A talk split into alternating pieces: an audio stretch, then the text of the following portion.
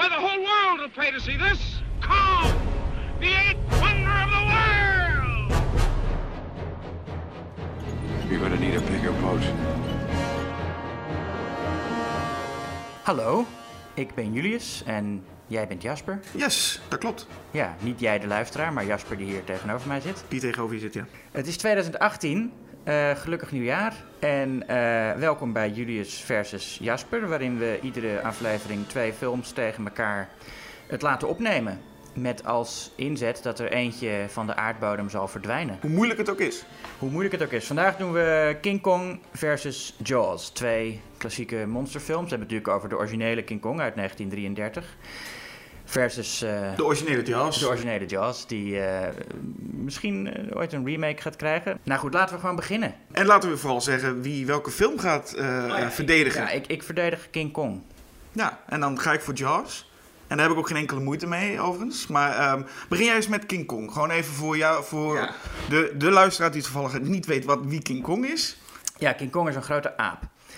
En die was, speelde een rol in de gelijknamige film uit 1933 van Marion C. Cooper. Die wilde toen heel graag een film met een gorilla die het opnam tegen eh, eh, Komodo. Of nee? Varanen. En hij wist ook al dat hij dan die aap naar New York wilde halen. Voor, eh, en, en daar zou hij dan een spectaculaire dood sterven. En ja, dat probeerde hij toen een beetje in een verhaal te, te passen, dat gegeven. En dat is uiteindelijk.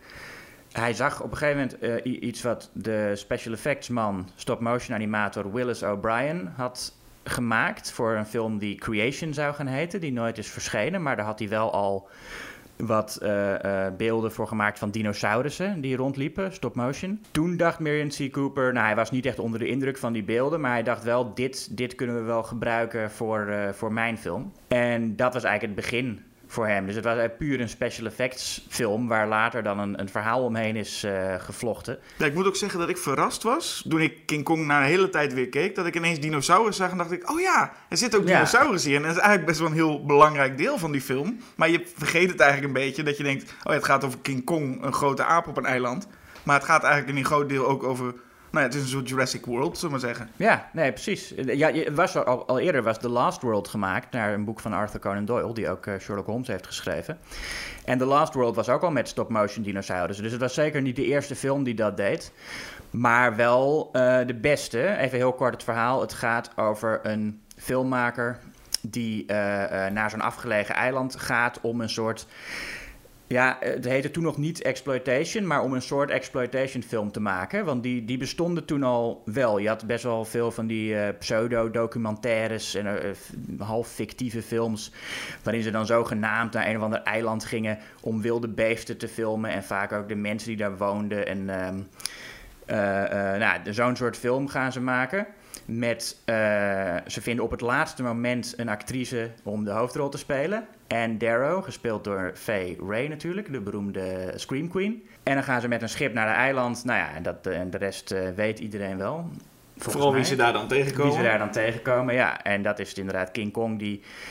eh, ja, mensen zeggen nu vaak dat hij verliefd wordt op Anne Darrow. En eh, dat, zo kun je het interpreteren. Maar hij ziet er ook gewoon een beetje als een speelgoedje, heb ik het idee. In, in de remake van, eh, uit, uit de jaren 70 en die meest recente van Peter Jackson... is het duidelijk echt een soort liefdesverhaal. In deze versie is het meer dat het gewoon een beest is die een leuk speeltje heeft gevonden. Ja, ik, ik kan me ook voorstellen dat het komt door die... Nou ja, zijn we al ineens naar het einde gesproken, maar die, die, die hele bekende eindzin. It was beauty Ja. that killed the beast. Ik denk dat daar ook heel veel mensen de, de, de link aanleggen van... Oh, het, het was liefde of iets dergelijks. Wat natuurlijk niet per se Nee. eh, hoeft te zijn. Het, het begint ook met zo'n verzonnen eh, ancient- an- ancient Arabian proverb. Van eh, and, and the beasts looked upon beauty. En nou ja, iets, iets ik weet hem niet eens uit mijn hoofd, maar iets dergelijks. Ja, je, gaat, je, gaat, je vraagt je even af wat zou er gebeuren als ze een heel lelijke actrice mee hadden genomen.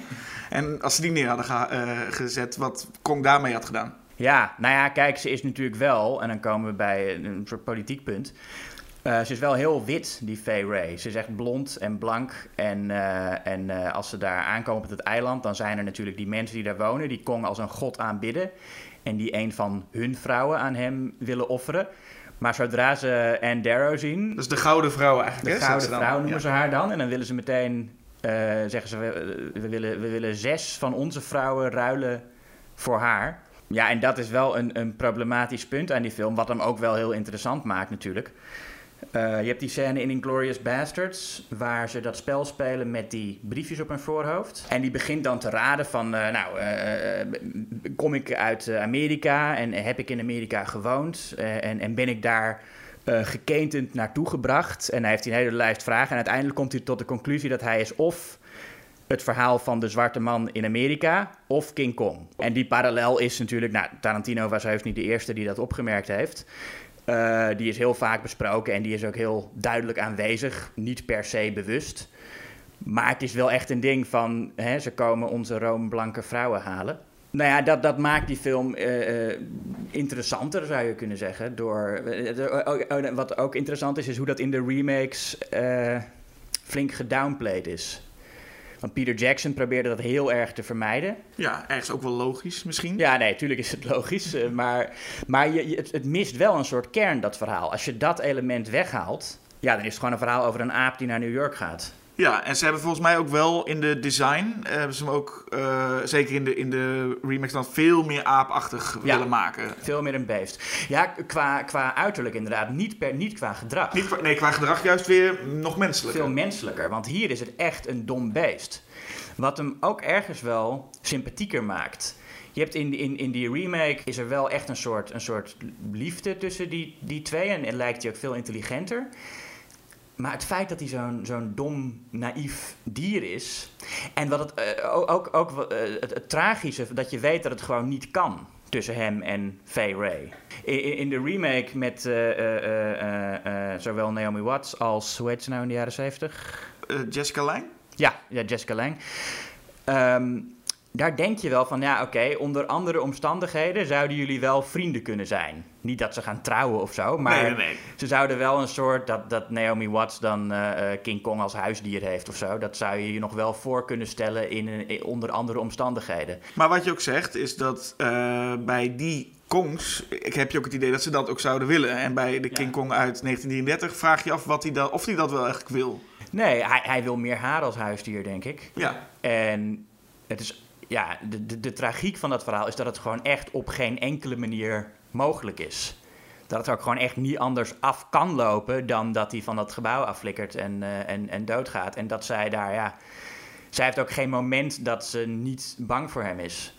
Zoals ze in, in de andere, in, in de remakes wel momenten heeft dat ze hem lief vindt en dat ze bevriend met hem uh, raakt. Nou, en ik denk dat we daar zo nog wel op terugkomen. En als we het hebben over sympathieke monsters, wat zet je daar eigenlijk tegenover een niet sympathiek monster? En echt een van de bekendste niet sympathieke monsters is de haai uit Jaws. Ja. En wat je van King Kong kan zeggen is in ieder geval wat King Kong echt heeft, is een naam die, als waar je hem op straat ook noemt, waar je ook komt, iedereen kent King Kong. Ja.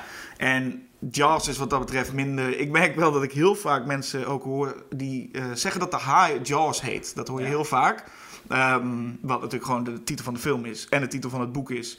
En dat heet gewoon, is gewoon kaken. Maar je hoort heel vaak mensen die, in, als ik in een dierentuin sta en er komt een haai voorbij, dan zeggen ze, oh, daar heb je Jaws. Hoe vaak sta jij in een dierentuin dat je... Ik, ga, ik heb een tijd gehad ik geregeld gewoon alleen maar bij de, in de dierentuin bij de haai ging staan kijken hoeveel mensen dat zeggen. Nee, ik, maar je hoort het wel. Ik hoor mensen ja. wel eens gewoon bij een haai, wordt toch wel snel gezegd, oh, daar heb je Jaws. Ja, precies. Ik, ik had vroeger uh, uh, in groep 8 of zo een vriendje die dacht dat de hoofdpersoon van Home Alone Home Alone heette. ja, dus dat, dat, dat, die interpretatie van filmtitels uh, is niet ongebruikelijk. Eigenlijk, want de haai heeft geen naam. De haai heeft ook geen, eigenlijk geen, uh, nou ja, is, is een roofdier. Meer is het ook niet. Ja, hij heeft geen persoonlijkheid. Dat maakt hem ook een, een geschikt monster. Dat er gewoon niet mee te... Uh, geen, geen, geen land mee te bezeilen valt. Je kan niet met hem in discussie of zo. Wat met iemand als, nou ja, noem Hannibal Lecter... of zelfs de familie uit Texas Chainsaw Massacre. Het zijn natuurlijk wel een stel maniakken die je dood gaan maken. Ja, maar, maar je hebt nog wel het idee bij hun... er zit nog... Nou, het zijn gewoon mensen. Dus je er kan zal nog iets menselijks in ja. moeten zitten. Ja, klopt. Ja, en bij zo'n haai is het gewoon... Ja, nee, hier is, hier is niks. Nee, het is een, een, een, moordmachine. Dat laat hij ook zeker zien. In, uh, nou ja, even de achtergrond, of in ieder geval in de film van Steven Spielberg in de jaren 70. En een film die eigenlijk de blockbuster eigenlijk creëerde zoals we hem nu zo'n beetje ja. kennen. Er waren wel hits en er waren wel eigenlijk succesvolle hits. Maar de zomerfilm, zoals we hem nu kennen, dat we allemaal massaal in de zomer naar de film gaan. eh, dat kenden we nog niet voor, eh, voor een film als Jaws. Zeer succesvol ook en nog steeds. Een, een, een titel, ook een titel die je bij iedereen neer kan leggen. En iedereen weet wel in ieder geval waar je het over hebt. Iedereen weet de John Williams theme, als je het maar zo zegt. Die wordt Ja. zo vaak gebruikt. Het is bijna, allebei hebben ze, dus eigenlijk King Kong en Jaws, hebben echt iets neergezet wat gewoon universeel bekend is. Ja, dat thema dat staat nu ook gewoon voor high. Als je dat ergens laat horen. Het wordt zelfs in documentaires gebruikt. Het staat of voor high of voor dreiging. Je hoort het ook wel eens als er, als er gewoon iets engs aankomt. Ja. Ja. dat thema. Het is ook een thema, je kan gewoon twee noten horen en je weet al welk thema dat is. Ja, je weet wat het is. En, en ik weet dat eh, Spielberg er in het begin ook niet zo heel blij mee was. Maar dat krijg je bij heel veel van dat soort verhalen. En daar zit Jaws natuurlijk vol mee. Er zijn heel veel boeken ook over geschreven. Het mooiste verhaal eigenlijk aan Jaws is de eh, achtergrond van alles wat, niet eh, alles wat moest werken, werkte niet. En dat is allemaal bijna nog in voordeel geweest van de filmmakers. Ja, Het bekendste voorbeeld is natuurlijk De Haai die niet werkte. En eh, Spielberg wilde er meer een B-film eigenlijk bijna van maken. Echt een monsterfilm. Echt de haai veel laten zien. Dat lukte niet. De haai werd ook eh, spottend Bruce genoemd. Naar volgens mij de, de advocaat geloof ik van Spielberg. Of in ieder geval, hij haatte het ding ook. Dat steeds maar gewoon naar de bodem zakte. En ja, als je dan vervolgens ziet hoe hij ermee om moest gaan, is gewoon, ja, je moet andere trucjes verzinnen. Hoe kun je dan de haai zo weinig mogelijk laten zien? En uiteindelijk, de haai komt weinig in beeld. En dat is eigenlijk de redding geweest van die film. ja, hoewel ik me wel afvraag in hoeverre dat verhaal een beetje aangedikt is na afloop. Want het idee dat wat je niet laat zien enger is dan wat je wel laat zien, dat bestond natuurlijk al heel lang. Ja, maar de vraag is wel of Spielberg dat ook echt graag wilde doen. Nou ja, dat is dan inderdaad de vraag. Maar ik kan me niet voorstellen dat hij... Hij had alleen maar eh, eh, Jewel gemaakt hiervoor. Een En nog, een en nog een paar, volgens mij. eh, Ja, hij had ook een paar afleveringen van Columbo gereden. Of nee, hij had één aflevering van Columbo en er zat nog een horrorfilm ergens tussen wel. Dus hij was volgens mij nog wel. Hij had een paar iets op zijn naam staan. Ja, ja. ja ik, ik kan me niet voorstellen, als je Jewel ziet... Daar zie je ook nooit de, de, de chauffeur van die eh, moorddadige vrachtwagen. ehm, dat hij niet eh, snapte of niet, nog niet door had dat Jaws enger zou zijn als je die haai in ieder geval niet voortdurend in beeld hebt. Nee, de vraag is ook of het voortdurend was. Maar ik kan me wel voorstellen, hè, heb je zo'n haai en wil je echt een monsterfilm maken, dan wil je ook gewoon die haai zien. En de mensen die Ja. naar de bioscoop gaan, willen dat ook. Je kunt nu ook, denk ik, bijna geen film verkopen aan het grote publiek met... We hebben nu een mooie haai-film gemaakt en de haai zie je bijna niet. Dan denk ik dat heel veel mensen alsnog denken... Ja, ik weet niet of ik daar wel naartoe wil. Ja, nee, je wil hem zien natuurlijk. Ja, en ook al zou je eens film maken, weet je, nee, je moet hem niet zien. Maar ik denk dat het publiek wil het wel graag. Ehm, maar het bleek, nou, de, de, de film was een groot succes, dus het blijkt, maar blijkbaar is het niet per se nodig. Ja, het, is, het hangt heel erg af van, van hoe goed je bent in spanning opbouwen zonder iets eh, te laten zien. Ik bedoel, het, het meest recente Nederlandse, of nou, het, het enige Nederlandse voorbeeld. Nou, dat is niet helemaal waar. Er zijn eigenlijk twee Nederlandse voorbeelden van films die iets van Jaws hebben. Mhm. Voor zover ik weet. Je hebt Amsterdam Ja? en je hebt Prooi. Allebei Twee van, Dick Maas eh, ja, films. allebei van Dick Maas. En in Amsterdam laat hij de moordenaar die door de grachten zwemt eh, in het begin helemaal niet zien. Eh, en in Prooi laat hij die leeuw eigenlijk voortdurend zien. En het is ook nog eens een, een super lelijke leeuw. Dus dat werkt in die film helemaal niet. Nee, je zou je ook afvragen, stel dat, eh, want ik denk als je de haai ook ziet, en er zijn momenten in de film Jaws dat je de haai ziet en dat je denkt, ah, hij is niet heel geweldig. Nee. Je zit toch een beetje naar een robot eh, te kijken. Maar de vraag is ook, als hij wel heel mooi was geweest en als hij er heel goed eh, uitzag, was het dan alsnog beter geweest? Nee, als dat die denk meer- ik niet. Volgens mij is de kracht ligt bij Jaws ook echt in het, we zien hem niet. Ja. Het wordt een soort mysterieus figuur. Je gaat je soms een beetje afvragen, is hij er wel? Daar wordt natuurlijk heel erg mee gespeeld in het plaatsje ook. De, waar het zich afspeelt in Amityville. Ja, je hebt ook één prachtige scène waar ze dan eh, op op zoek gaan naar die haai. En dan hoor je dat thema. En dan denk je, hij komt. Want tot nu toe is alleen maar, als we dat thema hebben gehoord, dan is die haai er. Eh, maar er is één scène waar je dat thema hoort, hoort zonder dat de haai er is. En dan komt er opeens dat hoofd. Dat prachtige schrik-effect. Eh, dat is sowieso, je ziet zo vaak de Vin. En ook een keer in de film dat het eh, niet echt eh, Ja. blijkt en te zijn. dan hoor je dat thema ook niet. Nee, Maar je dat hebt- vind ik heel fijn, dat Spielberg niet vals speelt door dan ook het thema te laten horen. Want dat zou een, een mindere regisseur misschien doen. Die zou zeggen, ah, dan, dan denken mensen dat het echt de haai is. Maar zo is Spielberg dan niet. Hij, hij eh, laat dat thema alleen horen als of de haai er is, of in elk geval als de betrokkenheid van de haai eh, eh, aanwezig is in de scène. En dat is heel fijn, want daardoor vertrouwen wij hem. Het feit dat wij dat thema niet gehoord hebben toen eh, dat jochie die grap uithaalde, maakt dat wij de volgende keer als we dat thema horen, zeker weten dat die haai er is. Ja, en je moet je dus voorstellen dat je dus ofwel een fin hebt, ofwel een, een eh, überhaupt gewoon point-of-view shot vanuit het water met wat spartelende voetjes en een thema van John Williams met een paar noten en je, je bent er al. Ja, En veel mensen durfden ook letterlijk het water niet meer in na het zien van Jaws. Dus dat effect heeft hij op veel mensen gehad. Ja. En ik denk dat een van de beste scènes om meteen maar erin te stappen is de openingsscène. En dan neem ik even de vergelijking met King Kong.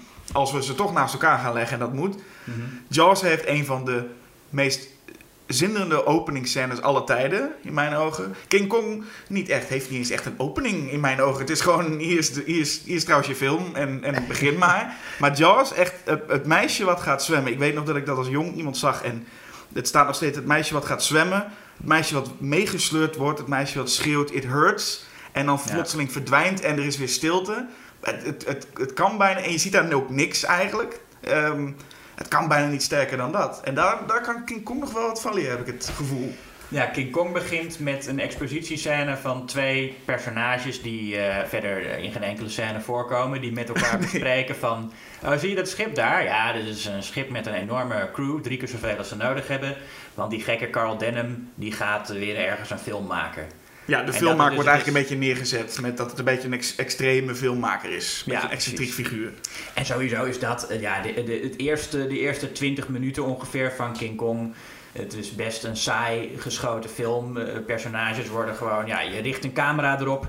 Zoals iedereen dat zou doen. Als je de personages maar kunt zien en horen, is het voldoende. En het lijkt er niet op dat er heel veel aandacht zit in hoe die shots eh, gecomponeerd zijn.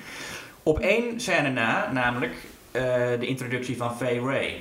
Ze probeert een appel te stelen in de openingsscène. Het is een, dus een, een arm eh, meisje dat honger heeft. En eh, die, eh, de, de, de, de groenteman wil haar eh, daarvoor eh, naar de politie brengen. Maar de regisseur, Carl Denham, die ziet haar toevallig en denkt van... oh, daar is een knap meisje dat in nood is en, en hard geld nodig heeft... dus die zou ik in mijn film kunnen gebruiken. En hij redt haar dan van die groenteboer. En je ziet dan hoe zij opkijkt. Ze kijkt eerst naar beneden en dan zie je zo haar gezicht verschijnen... en een soort onschuldige, bange blik heeft ze, want ze zit in de problemen. En aan het gezicht zie je, ja, oké, dit is een filmster. Wat was er nu? Want ik weet van de remake van Peter Jackson dan nog. Dan was het ook echt duidelijk dat zij een actrice is. Wordt het daar vrij snel duidelijk in het begin dat zij überhaupt... Nee, en Daryl heeft nog nooit geacteerd, Nee. Personage. Ja, in de, in de remake dan wel van eh, Ja. Jackson. Maakt Ja, ze ook echt actrice van. Hier is het gewoon eigenlijk een mooie dame. Die wordt gescout op de, op de straat, zeg maar. Ja, precies.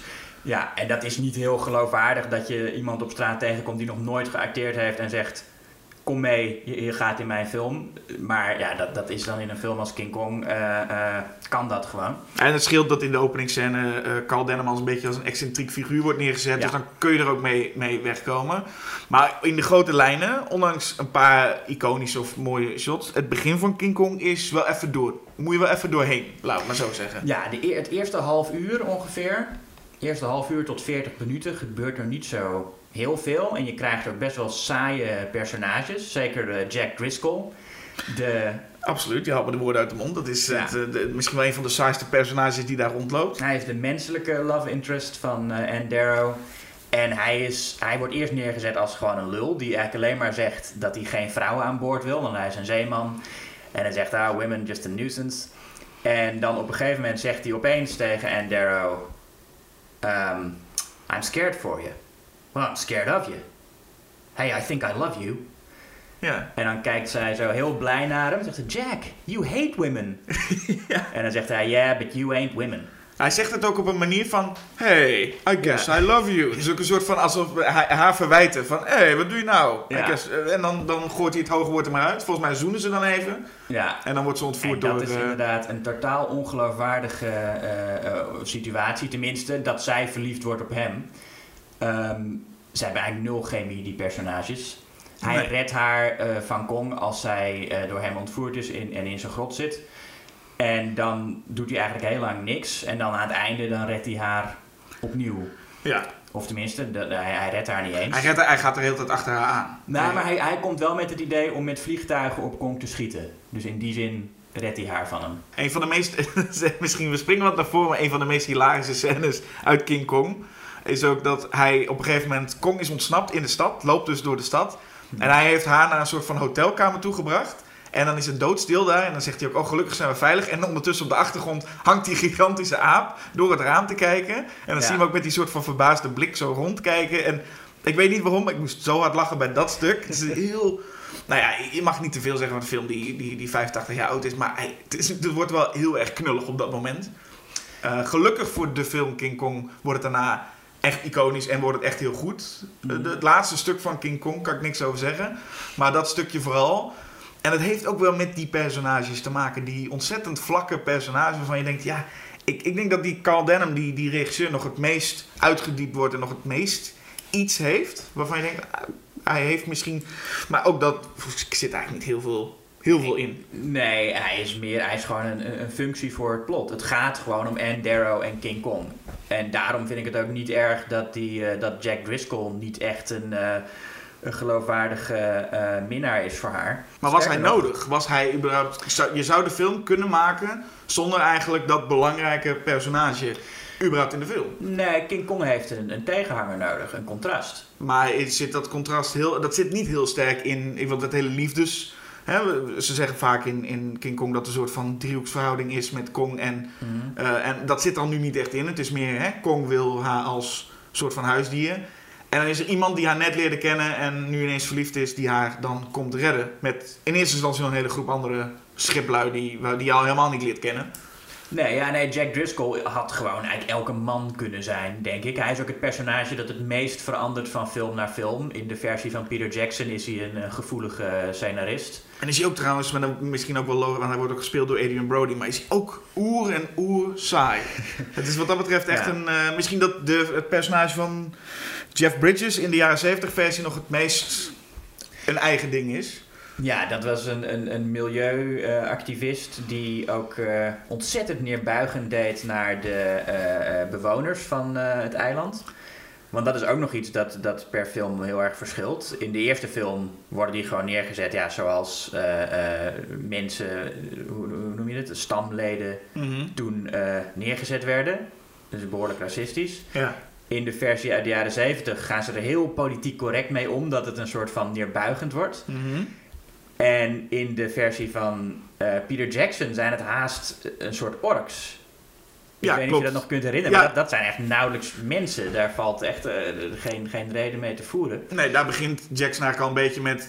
Nou ja, maakt ze eigenlijk deel van de, de dinosaurussen en dergelijke. Gewoon, Ja. Het zijn ook een soort attracties met gekke, wezen, gekke wezens eigenlijk die daar nog leven. Ja, en als je dat vergelijkt met de originele versie, daarin zijn het tenminste nog mensen. En je ziet ze ook eh, echt eh, verschillende emoties ervaren. Als, als King Kong dat dorp loopt plat te stampen, is er een vrouw die huilt omdat ze haar kind ziet en dan wordt dat kind gered. En de, weet je, daar, daar krijgen ze Ja. toch meer menselijkheid, hoe karikaturaal ze ook worden neergezet. Maar ze hebben meer menselijkheid dan de hoofdpersonages, zou ik bijna durven zeggen. Puur kijken naar de hoofdpersonages. eh, en het grote hoofdpersonage. En doet niet veel meer dan schreeuwen. Dat is een, een, Ja. een, ze is een scream queen, maar ze doet ook echt niks anders. Wat dat betreft, als ik het even zou moeten opnemen. Ik moet het nou niet opnemen voor de remake, maar in eh, Peter Jackson's versie geven ze haar in ieder geval iets meer te doen. En hier was het wel Ja. gewoon voornamelijk schreeuwen.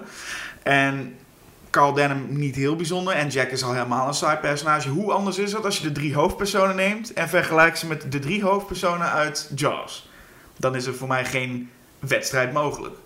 De drie hoofdpersonages uit Jaws beginnen bij eh Roy Scheider, die een heel raar, eigenlijk een heel raar hoofdpersoon in zo'n film is. Want het is echt zo'n normale man. Die verwacht je eigenlijk niet in zo'n film. Je verwacht daar een, een soort held. Maar het is echt gewoon een normale man. En dat is perfecte casting wat dat betreft om Roy Scheider daar neer te zetten. Dat doet hij ook fantastisch.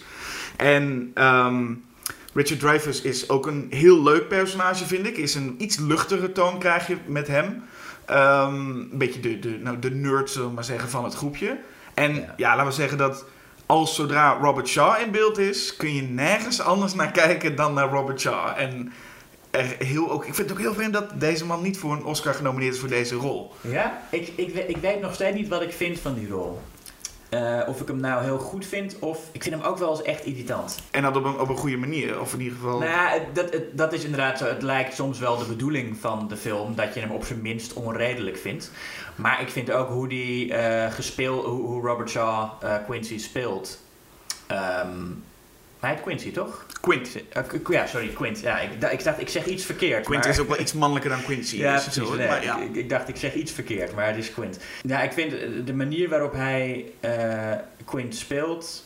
Ik weet niet zo goed wat ik daarvan vind. Het is een van de rollen waarvan ik nooit helemaal zeker ben eh, wat ik nou ervan vind. Het is een soort, soort, soort Moby Dick verhaal natuurlijk. Hè? Ja. Een, een, ehm, wat ik heel sterk vind aan Quint, het is een soort eigenwijze eh, man. Wat je ook, je ziet het ook. Het is niet ineens een personage dat eh, heel anders wordt nu de twee hoofdpersonen, andere hoofdpersonen bij hem op een boot zitten. Hij blijft dat arrogante mannetje. Er, er gaan heel veel verhalen rond dat Richard Dreyfuss en Robert Shaw niet met elkaar overweg konden. En je ziet het op een of andere Ja. manier ook in beeld. Het, het is een perfect, maar vooral ja, de, de scène die je aan moet halen is de scène op de boot waarin ze met zijn, eh, waarin ze littekens gaan. ehm, Ja, en ik weet dat ik als kind Jaws zag, en dat is misschien een beetje zoals je als kind ook daarnaar kijkt, dat ik eigenlijk dacht, ah, spoel dit stukje maar even door, want ik wil gewoon die haai zien. En veel later die film nog een keer zien en dan denk je, nee, dit is, dit is de beste scène uit de film gewoon. ja dat, vind ik, dat is inderdaad ook een van mijn lievelingsscènes. Dat ze daar ook zitten te zingen. Ja, en, Eh. en, en, dan komt, eh, en dan komt er een vergelijking en alles is nog leuk en aardig tot eh, Robert Shaw met zijn Indianapolis verhaal komt. En je bent gewoon twee minuten even doodstil en de sfeer slaat Ja. om, maar je, hoe hij die, dat stukje monoloog is, is, is weergaloos. En het is ook prachtig om te zien hoe die mannen met elkaar eh, binding, of, ja, hoe, hoe ze met elkaar binden. Nou, het, is ook, Eh, het, het voelt ook echt. Het voelt in alles ook echt. Ook Roy Scheider voelt ook gewoon echt. Hij heeft daar in principe niet zo heel veel te zoeken. Het is gewoon een sheriff die ook eigenlijk denkt... eh, we need a bigger boat is zijn bekendste zin. En het klopt ook letterlijk, want hij heeft daar niks te doen. Hij staat daar en hij denkt... ja, ik moet parkeerboetes uitdelen en die mensen. En hij heeft een heel knullig... Volgens mij vindt hij dat prettig, want hij komt uit New York... en nu in zo'n mhm. klein badplaatsje. Wat moet hij daar? En dat is ook echt wat je erin ziet. En een Quint geniet er bijna alleen maar van als hij ziet hoe zo'n haai toch nog, hen, nou ja, toch nog sterker en groter blijkt te zijn. En zijn verhaal eigenlijk over het personage van de haai, om maar zo te zeggen, is ook letterlijk een beetje, deed me heel erg denken aan hoe Loomis destijds Michael Myers omschreef. Ook over, hij heeft hele zwarte, dode ogen, een Ja. haai, je, je, ziet niet, je weet niet wat ze denken. Het is gewoon een moordmachine, gewoon een roofdier. En alleen als ze je bijten, dan verandert hun ogen. Wat natuurlijk later ook terugkomt als Robert Shaw de pineut is. Ja, die, eigenlijk wat daar gebeurt met die drie personages... staat voor mij zoveel hoger dan wat je net zelf ook omschreef... hoe eh, nou ja, een liefdesverhaal tussen Anne en Jack in King Kong ontstaat. Dat is eigenlijk net niks. Is gewoon iemand schreef even op... oh ja, nu hou ik van je. En letterlijk dat gebeurt ook. Ja, maar dat is ook niet waar King Kong in de eerste plaats over gaat. Het is, King Kong is waar Jaws dus heel erg van het monster buiten beeld houden is. Is dat in King Kong totaal niet. Er wordt geen, geen seconde wordt Kong... eh, nou goed, hij wordt natuurlijk wel aangekondigd en er wordt gezegd van... eh, dat is een soort eh, raar opperwezen op, op dat eiland. Ja, En dat, de, een beetje wordt de spanning opgebouwd. het duurt iets van 42 minuten, denk ik. Drie kwartier en dan zie je, zien we Kong. Ja, en vanaf dat moment heb je de laatste drie kwartier van de film alleen maar monsteractie met dan wel Kong, dan wel de dinosaurussen. Nou, toch vooral veel dinosaurussen dus, wat me Ja. opvalt. Er is een groep schiplui die allemaal achter die, ja, een soort van dinosaurussen tegenkomen. En dan, eh, maar, maar er is geen moment in die film dat Kong eh, aanwezig is en dat je hem niet ziet. Ze doen echt, als hij er is, dan filmen ze hem gewoon en dan is het ook gewoon heel erg mooi en goed. Die, die, die stop-motion eh, animatie van Willis O'Brien. Eh, het enige wat een beetje gedateerd is, is hoe ze soms ehm, de, de mensen die dan ervoor staan en dat je Kong erachter ziet. En dat hebben ze natuurlijk gewoon met mensen voor een scherm gedaan. Ja. Je zag het vooral bij de, er is een, een stegosaurus scène Ja. waarin dat heel sterk aanwezig is. Dat ze echt op schieten op een scherm. Want later hebben ze in het water, is er nog een, ik, ik weet niet wat voor dinosaurus dat precies was. Maar het is in ieder geval een, ook een kwaadaardige met een lange nek. Ehm, Ja, dat is waarschijnlijk hebben ze niet heel veel onderzoek gedaan naar. Nou, of dat nou wel echt kon, nee, inderdaad. Maar dat is, ehm, daarin heb je nog wel echt interactie. Maar bij die, die, die Stegosaurus eh, is het echt wel een, een scherm. Het is ook lastig om nu te gaan zeggen dat de film niet meer kan door de effecten. Wat me wel opviel, maar misschien is dit maar een heel kleinigheid, maar wat me heel erg opviel, die schiplui, gewoon normale mensen, reageren totaal niet verrast dat ze daar een stegosaurus voor hun neus hebben staan. Dat viel me vooral op. Er wordt geen, is geen reactie met waar zijn we in hemelsnaam beland. Nee, klopt. En, en het is ook heel raar dat Kong dan hetgeen is dat ze meenemen. Er lopen op, op, die, op dat eiland lopen eh, inderdaad de, de Tyrannosaurus rex rond en er vliegen pterodactyli. En wat, het enige wat ze dan mee willen nemen is die grote aap. Niet dat een, eh, zo'n grote aap niks bijzonders is, maar je zou toch zeggen dat ze ook een paar dinosaurussen willen vangen. Ja, of in ieder geval iets, iets meenemen inderdaad. Maar vooral hun reactie, aan hun reacties zien vinden ze het ook niet zo bijzonder. En denken Nee. ze, ja, laten we deze stegosaurus maar gewoon neerknallen, dan kunnen we door. Zo voelt het een beetje. Ja, nee, en dan kom je inderdaad ook bij een ander iets aan King Kong waar. eh, wat, wat heel raar is als je, als je eraan gaat denken, dat ze dan die aap meenemen naar New York. En het plan is dan om er een theatershow van te maken. Waar hij gewoon geketend op het podium staat. En dan denk je, oké, maar hoe hij ontsnapt. Maar wat als hij nou niet ontsnapt was? Zouden mensen daar dan gewoon een uur naar zo'n aap zitten te kijken? Wat, wat gaat hij doen? Nou ja, maar dat, dat zijn plotdingen die, als het goed is, waar je tijdens het kijken aan de film niet eh, meteen aan denkt. En daardoor is het dat ook niet wat afdoet aan de kwaliteit Maar je weet film. ook wat er gaat gebeuren. Iedereen wacht ook gewoon op die scène in King Kong. Als hij uit losbreekt, je wacht gewoon wanneer gaat hij een wolkenkrabber in en wanneer komen de vliegtuigen. Dus toch, daar is de film op zijn sterkst, wat mij betreft. Ja, ik, ik vind eigenlijk de beste scènes dat als we nog op het eiland zitten en als hij met die, eh, met die dinosaurussen worstelt. En dat, ja, kijk, ik zei net dat die effecten niet gedateerd zijn. Ik vind ook echt niet dat ze dat zijn. Dat wil niet zeggen dat ze realistisch zijn. Maar eh, ze zijn nog steeds gewoon heel mooi en indrukwekkend om te zien. En natuurlijk, eh, ik bedoel, in de Peter Jackson versie was het, ja, je mensen zeggen dan realistischer, maar het was, het was niet realistisch. En ik vind eigenlijk, als je zegt, het is realistischer, ja, wat zeg je dan? Het is nog steeds niet 100% realistisch. Je kan toch niet dat het een beetje. Het is in principe zo dat ze nu bij een Peter Jackson versie waarschijnlijk, denk ik, zeggen van... Oké, ik zie daar echt een, een aap en een groot wezen. Op het moment dat je de King Kong uit 1933 ziet, en die heb ik dus ook net teruggezien... En je verplaatst je gewoon in het idee, je, je gelooft dat daar dat wezen is... Dan ben je er al. Dan maakt het ook niet meer uit dat sommige dingen er net wat knullig uitzien. Maar je gelooft dat hij daar is. En dan, ehm, dat is het vooral. Wat wij nu net zeiden met dat scherm met die stegosaurus. Dan voel je, oké, dit wordt de manier waarop het uitgevoerd is, daar zie je iets gedateerd. Maar op het moment dat je in ieder geval voelt, het is daar echt, of Ja. ik geloof dat die wezens daar op dat moment met elkaar interactie hebben, op wat voor manier dan ook. En dat is in een gevecht zijn natuurlijk ook. Als Kong met een T-Rex vecht, dat ziet er nog steeds, het is nog steeds fantastisch om te zien. Ja, en dat is dus in, in Jackson's versie nu al enorm gedateerd. Als je nu die effecten daar ziet, die CGI, ehm, dat ziet er eigenlijk niet meer uit. Daar kom je nu ook niet meer mee weg. En zeker, ze hebben ook in die film, toen was het nog. De- Toen was Jackson helemaal van, we, we moeten alles met CGI doen. En had hij zelfs eh, eh, een paar mensen eh, die dan CGI waren. Er zitten een aantal soort stunts in. Die ik denk die tegenwoordig weer gewoon met echte mensen gedaan zouden worden.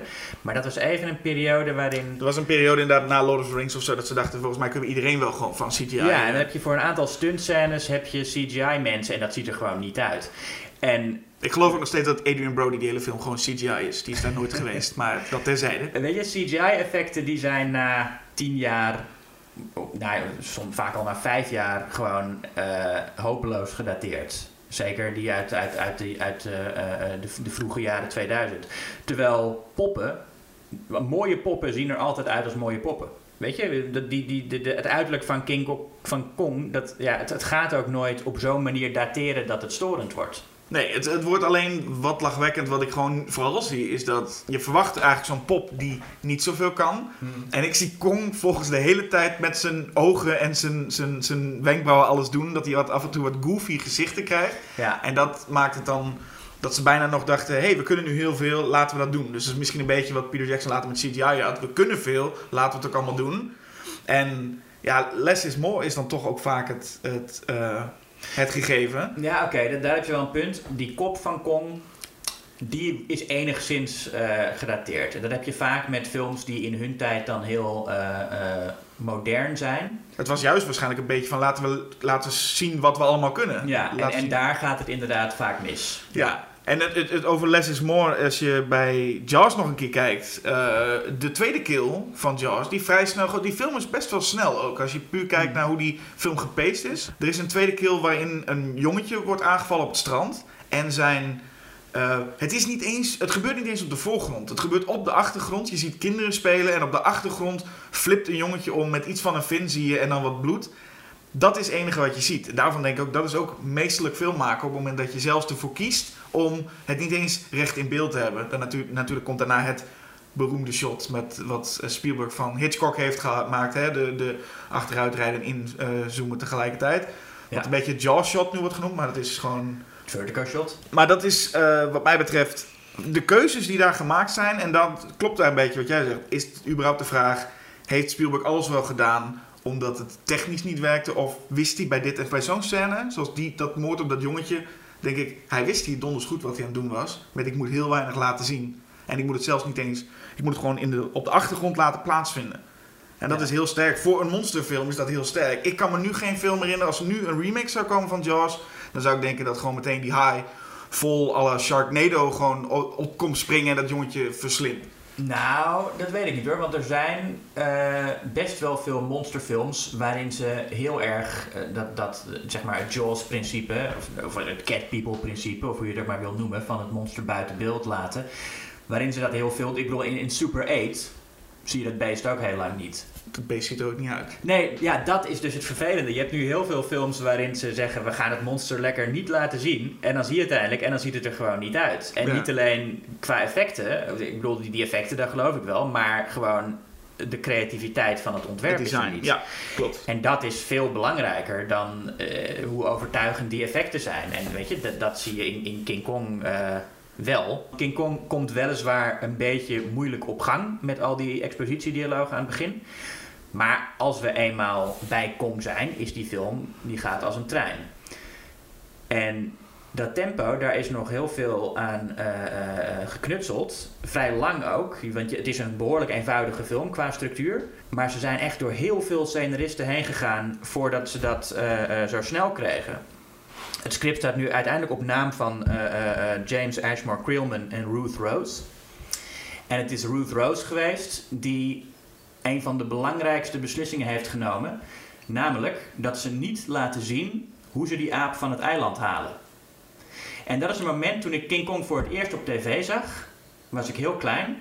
Maar toch voelde ik, ehm, toen ze King Kong eenmaal hadden, hadden, hadden eh, verdoofd met die gasbommen. We zijn op dat eiland en dan zeggen ze: Oké, over acht maanden is, dit, is deze aap in New York.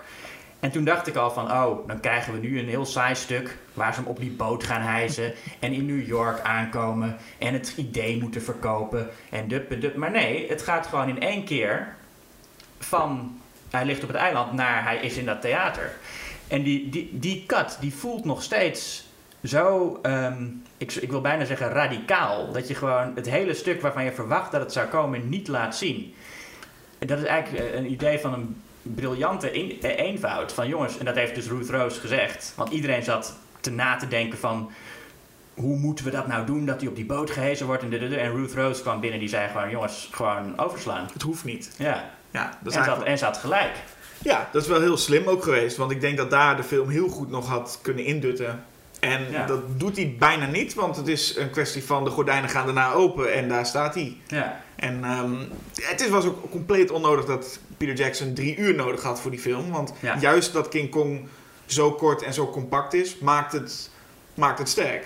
ja hoewel eh, Peter Jackson wel die Ruth Rose cut heeft bewaard in zijn versie. Maar hij doet er heel lang over het stuk op de boot eh, voordat, waar, waar ze naar het eiland gaan.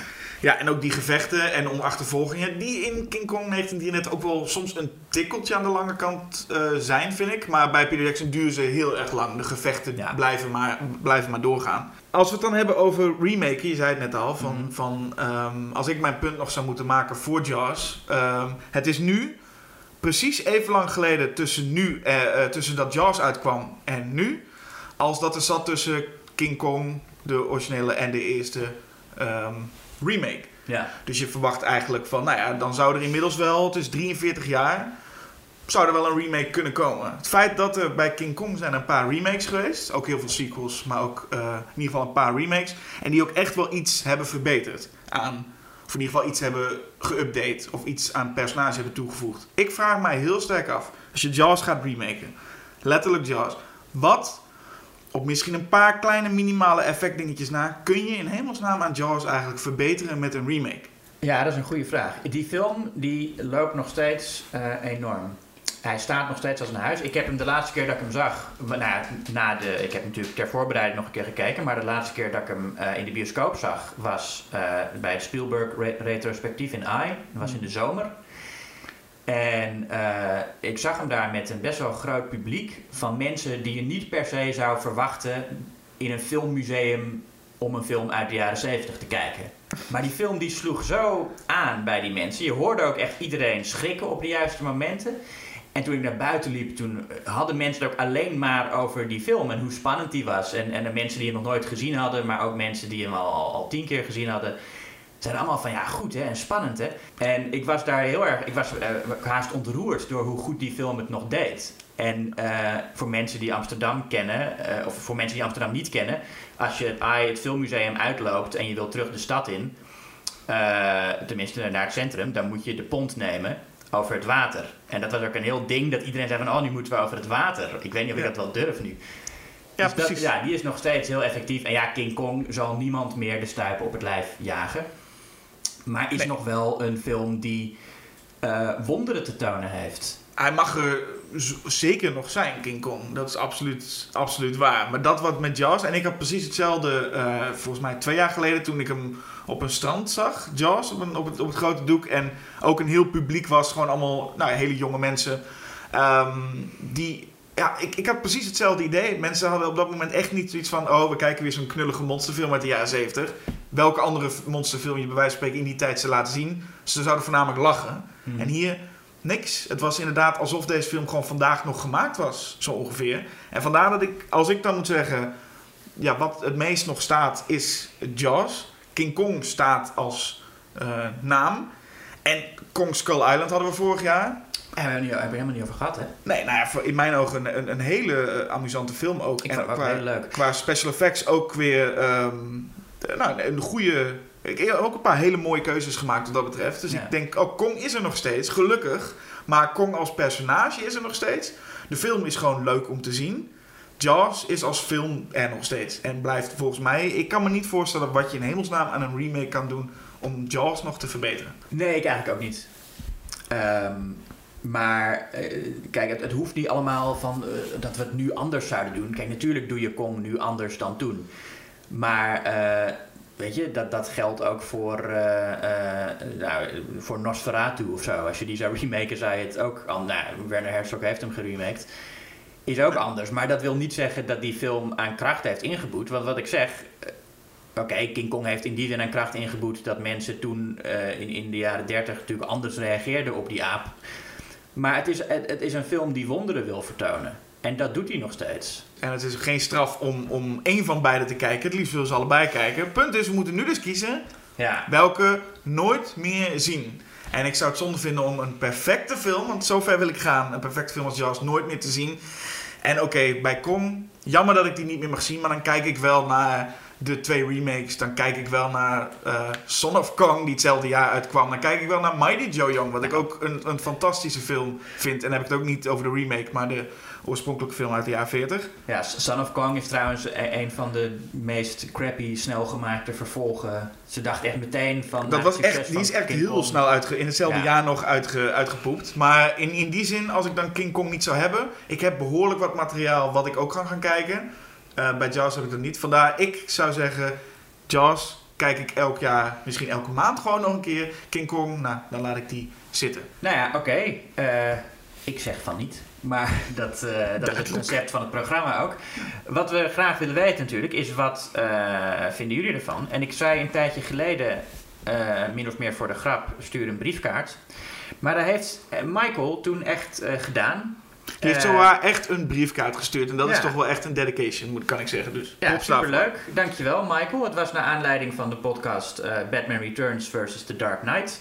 Eh, hij schrijft, naar aanleiding van die podcast voelde ik mij genoodzaakt deze briefkaart aan te schaffen en een duit in het zakje te doen. Batman Returns heeft mijn voorkeur.